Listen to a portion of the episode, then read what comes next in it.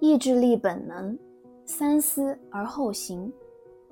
苏珊娜·西格斯托姆是美国肯塔基大学的心理学家，他专门研究压力、希望等精神状态如何对身体产生影响。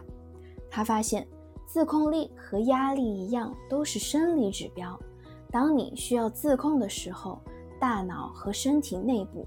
会产生一系列相应的变化，帮助你抵抗诱惑，克服自我毁灭的冲动。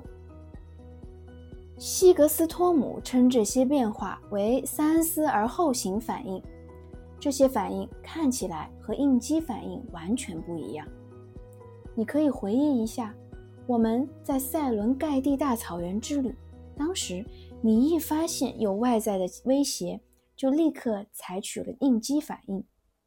你的大脑和身体进入自我防御模式，准备进攻或者逃跑。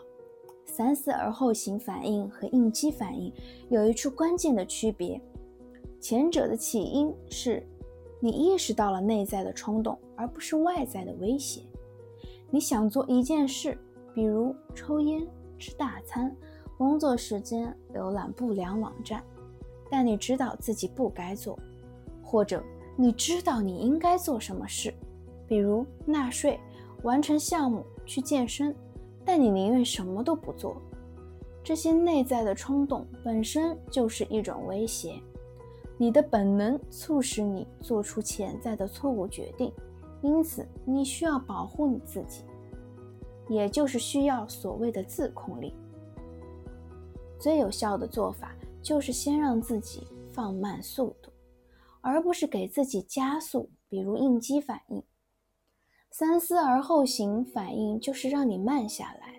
当你意识到内在冲动的时候，大脑和身体会做出反应，帮助你放慢速度，抑制冲动。大脑和身体如何发挥意志力？三思而后行反应和应激反应一样，都是从大脑开始的。大脑中的警报系统总是在控制你听到、看到、闻到什么，大脑的其他区域则在记录身体各部分的状态。这种自我监测系统分布在大脑的各个部分，连接着前额皮质中的自控区域，也连接着记录身体感受、想法和区域的其他区域。这个系统的重要功能之一就是。阻止你做出错误的决定，比如打破保持六个月的戒酒状态，对你的老板大声嚷嚷，或是对过期的信用账单卡而不见。自我监测系统会随时探测存在于你思想、情绪和感觉中的警报信号，避免你做出很可能让你后悔的事。当大脑发现警报信号后，我们的好帮手前额皮质会帮助我们做出正确的决定，但是三思而后行反应并不会向肌肉输送能量，它只能调整大脑状态。你自控的时候，大脑的能量供应会增加，从而帮助前额皮质发挥意志力。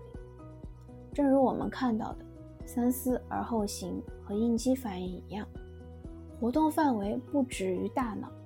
记住，你的身体已经开始对奶酪蛋糕做出反应。你的大脑需要让身体意识到你的目标，同时克制住冲动。要做到这一点，你的前额皮质就要传递自控的要求，降低控制心率、血压、呼吸的大脑区域的运转速度。三思而后行和应激反应的作用。大相径庭。当你产生三思而后行反应时，你的心跳不会加速，而会放慢；你的血压会保持正常；你不会像疯了一样拼命呼吸，而会深吸一口气；你的肌肉不会紧绷，随时准备采取行动，会尽可能的放松。三思而后行反应。让你的身体进入更平静的状态，但不是完全按兵不动。这样做的目的不是让你在内心的矛盾面前手足无措，而是彻底解放你。三思而后行，反应是让你避免冲动行事，给你提供更多的时间，让你深思熟虑想办法。在这种心态下，你能够对奶酪蛋糕说不。你不仅保留了尊严，还完成了节食计划。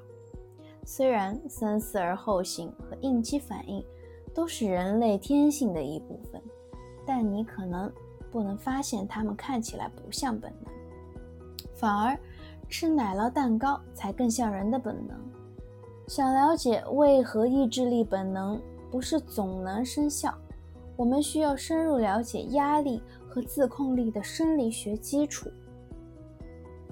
身体的意志力储备对三思而后行的反应的最佳生理学测量指标是心率变异度。可能大多数人都没有听说过这项指标，但它确实能反映压力状态和平静状态下不同的身体状态。每个人的心率或多或少有所变化。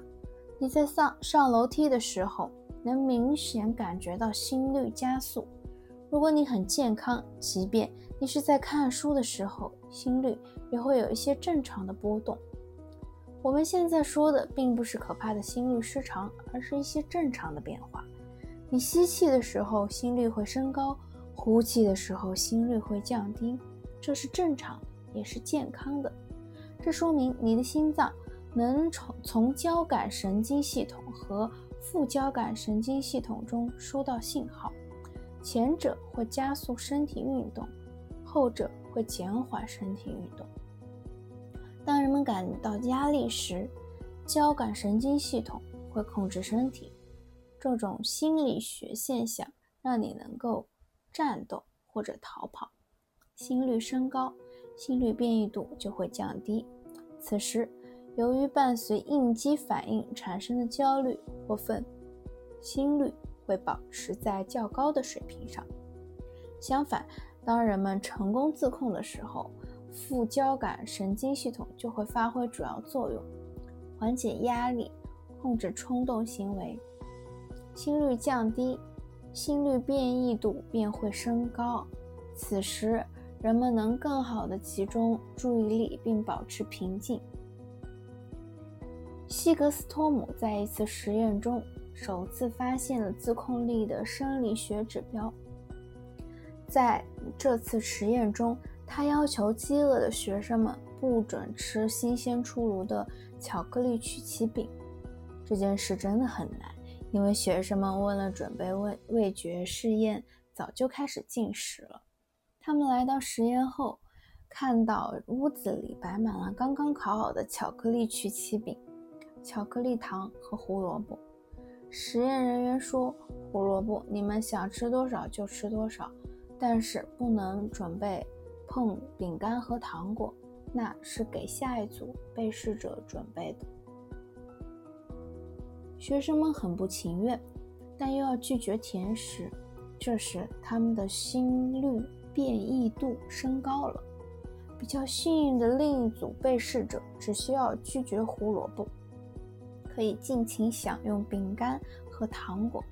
他们的心率变异度没有变化。心率变异度能很好的反映意志力的程度。你可以用它的推测，谁能抵抗住诱惑，谁会屈服于诱惑。比如，当一个戒酒的人看到酒时心率变异度升高，那么他很有可能会继续保持清醒；但如果相反，他的心率变异度降低，那么他很有可能故作复萌。研究还发现，心态变异度较高的人能够更好地集中注意力，避免及时行乐的想法，更好地应对压力。他们在困难面前更不容易放弃，即便他们一开始就遭到了失败或得到了消极评价。这些发现让心理学家把心率变异度称为身体的意志力储备。也就是一个衡量自控力的生理学指标。如果你的心率变异度高，那么无论在何种诱惑面前，你的意志力都会强。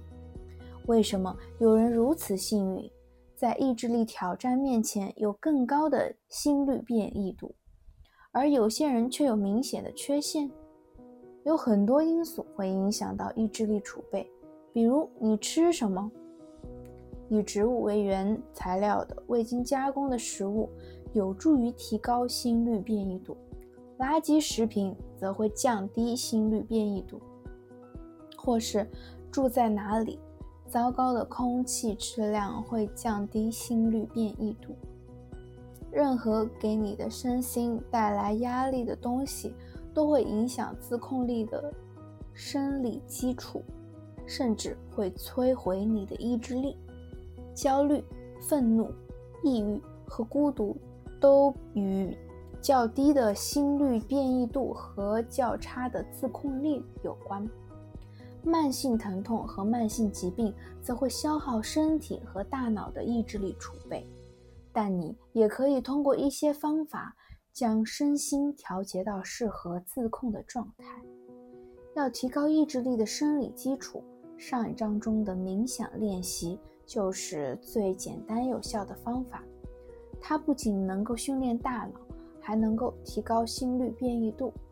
还有一些减轻压力、保持健康的方法，比如锻炼、保证良好的睡眠、保证健康饮食、和朋友家人共度美好时光、参加宗教活动，都能增强身体的意志力储备。意志力试验。通过呼吸实现自控。这本书不会教给你什么捷径，但能够告诉你快一种快速提高意志力的方法。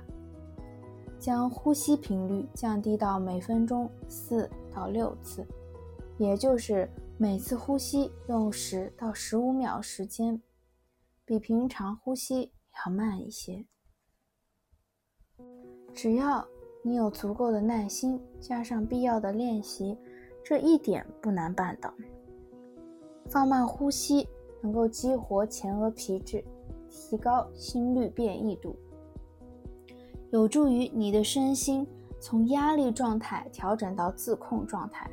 这样训练几分钟之后，你就会感到平静，有控制感，能够克制欲望，迎接挑战。在吃奶酪蛋糕之前，你不妨先做个慢呼吸的训练。先计算你平常的呼吸频率，然后放慢呼吸，但不要憋气。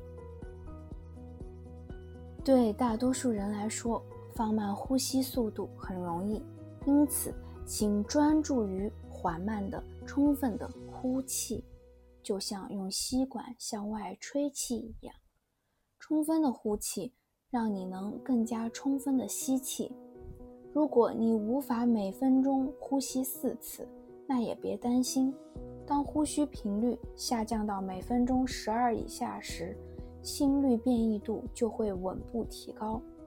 研究表明，坚持这个练习能增加你的抗压性，帮助你做好意志力储备。一项研究发现，乱用药物。